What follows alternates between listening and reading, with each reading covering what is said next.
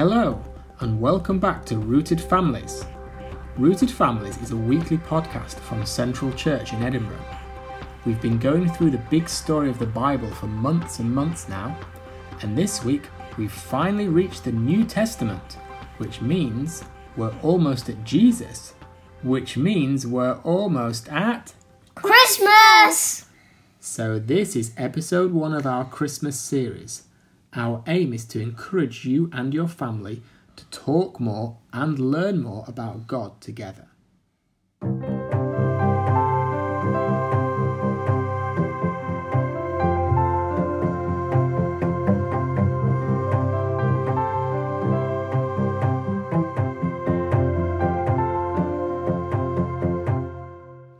We are the Peace family, and we have two noisy boys. I am Luke and I like shouting at my teammates when we're playing football. And I'm Mateo, and now the loudest person in the family, and I like sh- singing Queen songs of Michael Jackson. So, Matteo and Luca, what if I were to tell you that you had to be silent for a whole month? Do you think you could do it? What? A whole month of silence, no talking, singing, or shouting. I think it will be very hard. Well, today we're going to hear about someone who couldn't say a thing for five whole months. That's a really long time. Last time, we finished learning about the prophets who told us that Jesus was coming, and today we arrive at the story of a baby being born. But it's not quite Jesus yet. This baby was Jesus' cousin, John. Let's listen to the story of John's birth.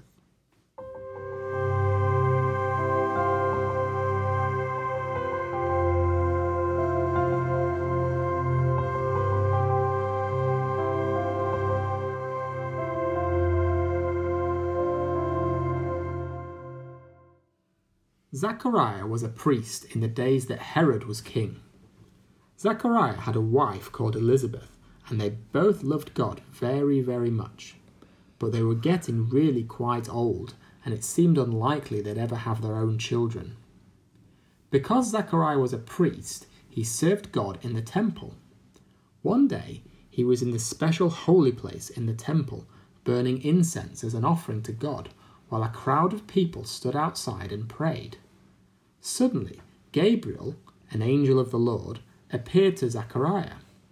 Zachariah was surprised and afraid, but the angel said, Don't be afraid, Zachariah, because God has heard your prayer. Your wife, Elizabeth, will have a son, and you will name him John. The angel told Zachariah that many people would be happy about John's birth. He said that God's Spirit would be in John, and God would do great things in John's lifetime. John would get people ready for the Lord's coming and turn them towards God. How can I know that you are telling the truth? Zachariah asked. I'm an old man, and my wife is getting old too. It's impossible for Elizabeth to have a baby. The angel answered, God sent me to tell you this good news. Now listen. You will not be able to talk until the day these things happen, because you did not believe me. Everything I said will really happen. The crowd that had been praying outside started to wonder what was taking Zachariah so long.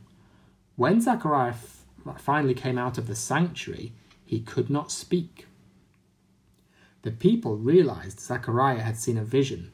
The only way Zachariah could communicate with the people was by motioning with his hands. When Zachariah finished serving at the temple, he went back home. After this happened, Zachariah's wife, Elizabeth, found out she was going to have a baby.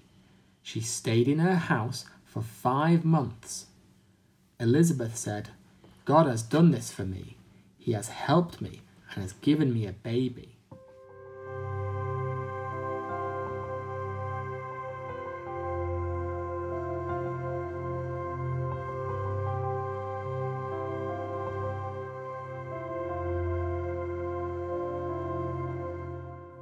It's now time for a few questions about the story. Remember to press the pause button when Luca says pause so you have time to talk about your answer. Question 1. How would you feel if an angel of God suddenly appeared to you? Pause. Well, every time an angel appears in the Bible, they say, Do not be afraid. So I'd imagine seeing an angel is quite a scary thing. We don't know what they're like, but maybe very big and shiny people who bring God's presence and a message. Very, very cool. Question 2. Do you think Zechariah believes in God more or less after this happened to him? Pause. I can imagine that seeing an angel is one of those things that really makes you know God is real. And then after that, he couldn't speak for five whole months until the baby was born. And then after that, his very old wife had a baby. Three miracles in a row. I'd imagine trusting God after that was a lot easier to do. All those things Gabriel said would happen did happen. Do you have any more questions about the story? Now is your time to ask them. Pause. If you have more time now or later in the week, here's another activity. Have you ever tried communicating with people only by using your hands, like Zachariah? It's quite tricky. Why not play a game of charades with your family? The rules are choose somebody to start the game. The player thinks of a book or a movie. They should choose something with which the others will be familiar. The player then acts out the title to the other players. Here are some common clues used in charades. For a book, pretend to read a book. For a movie, pretend to crank an old movie camera. To show the number of words, hold up that many fingers. The first person to guess the word or phrase gets a point.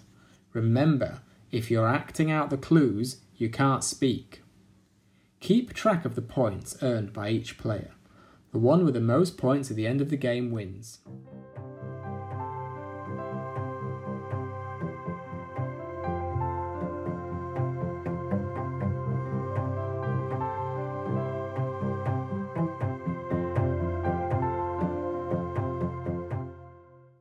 So, John was born just before Jesus and was sent to tell many people about why Jesus came and to point them back to God.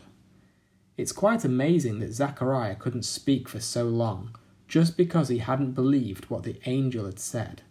But then, five months later, the baby was born and Zachariah could speak again.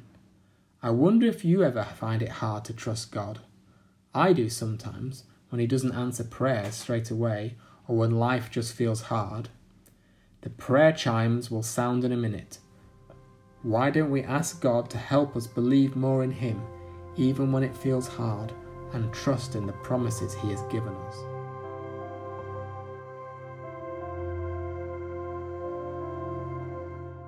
Thanks for joining us this week to hear all about Zachariah, Elizabeth, and John. Until next time, Peace, family, out!